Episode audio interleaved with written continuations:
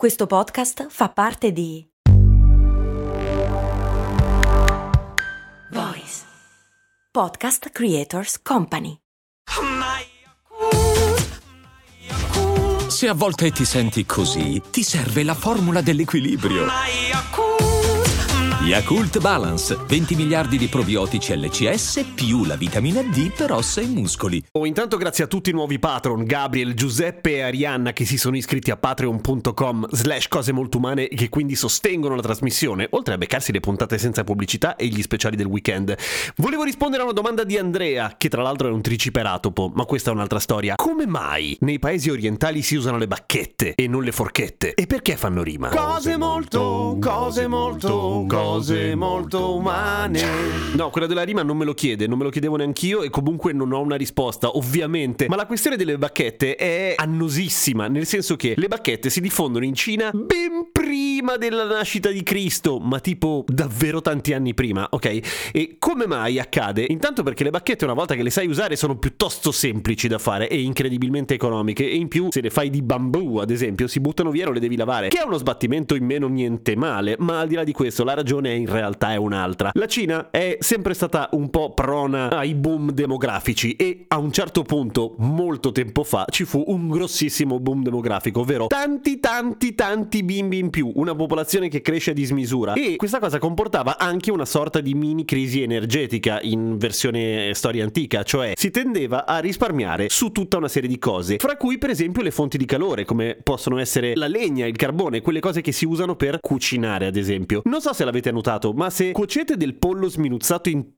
tocchi invece che un petto di pollo intero, lo cuocete molto prima e quindi spendete molto meno. E questo iniziano a fare i cinesi, cioè iniziano a cucinare il proprio cibo tagliandolo finemente prima. E questo cosa comporta? Comporta che poi non è più necessario usare un coltello, è del tutto obsoleto portarlo in tavola, perché tanto non lo userai mai, è già tutto tagliato prima. Sì, ok, direte voi, ma allora perché non la forchetta anche se non c'è il coltello? In realtà le bacchette esistevano già da un casino di tempo come utensili da utilizzare in cucina, per esempio, per il modo di cucinare che usavano a quei tempi in Cina. Stiamo parlando di qualcosa come 2000 anni prima di Cristo, eh? anche se in realtà la prima prova provata di un paio di bacchette databili archeologicamente rilevanti risalgono circa a molto meno, 1200 avanti Cristo. Ok, le bacchette si usavano per cucinare, per cui la migrazione dalla cucina alla tavola è una roba tutto sommato abbastanza automatica. Perché inventarsi uno sbattimento come le forchette che devi, cacchio, fonderle o comunque farle in ferro battuto? Cioè, non è mica facile, eh? Non è che c'erano gli stampini per fare la plastica. A questo si aggiunge anche parte della filosofia di Confucio che dice che l'uomo saggio sta lontano dalle armi e non porta coltelli alla propria tavola. Dal punto di vista filosofico, naturalmente, da, diciamo da un punto di vista dell'approccio alla vita, lo diceva, non è che diceva come apparecchiare la tavola, che ne sapeva lui e soprattutto che cosa gliene fregava Confucio, che però tutto sommato c'è da dire che era vegetariano, per cui un po' di verità c'è. Il coltello per cui può essere che anche per questo venga allontanato dalla tavola e le bacchette, come dicevo prima, sono incredibilmente facili da produrre e incredibilmente economiche da produrre, per cui la loro diffusione è abbastanza ovvia tutto sommato e dalla Cina iniziano a diffondersi in tutto il resto dell'Oriente. La forchetta invece è l'unico strumento con cui puoi ad esempio tagliare una bella costata, le bisteccazze, il pesce e tutte quelle cose che mangiamo noi, che di solito le mangiamo, le mettiamo sul piatto intere. Quindi quello che cambia fondamentalmente è, ho detto fondamentalmente, quello che cambia alla fine è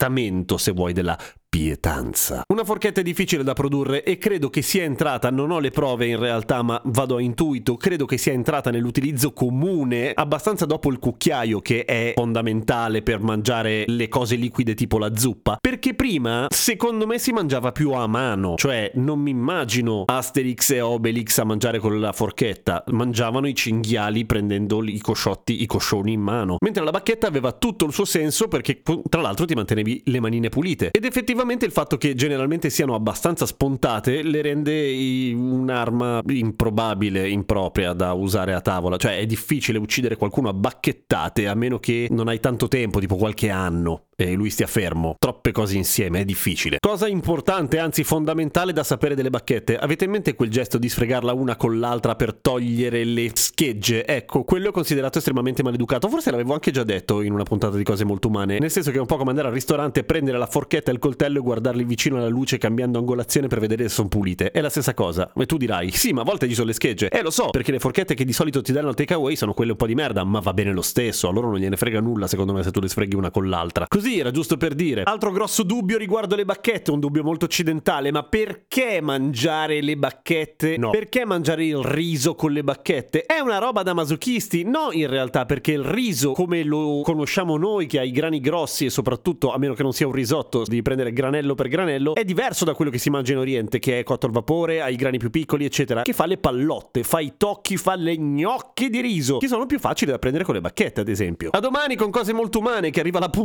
puntatona, sto preparando tutto il set anche perché ho deciso di fare questa cosa qua. Faccio un video, già che ci siamo, tanto poi non è che devo montarlo, è tutto una stream of consciousness e quindi devo anche mettere a posto lo studio che è una merda. A domani.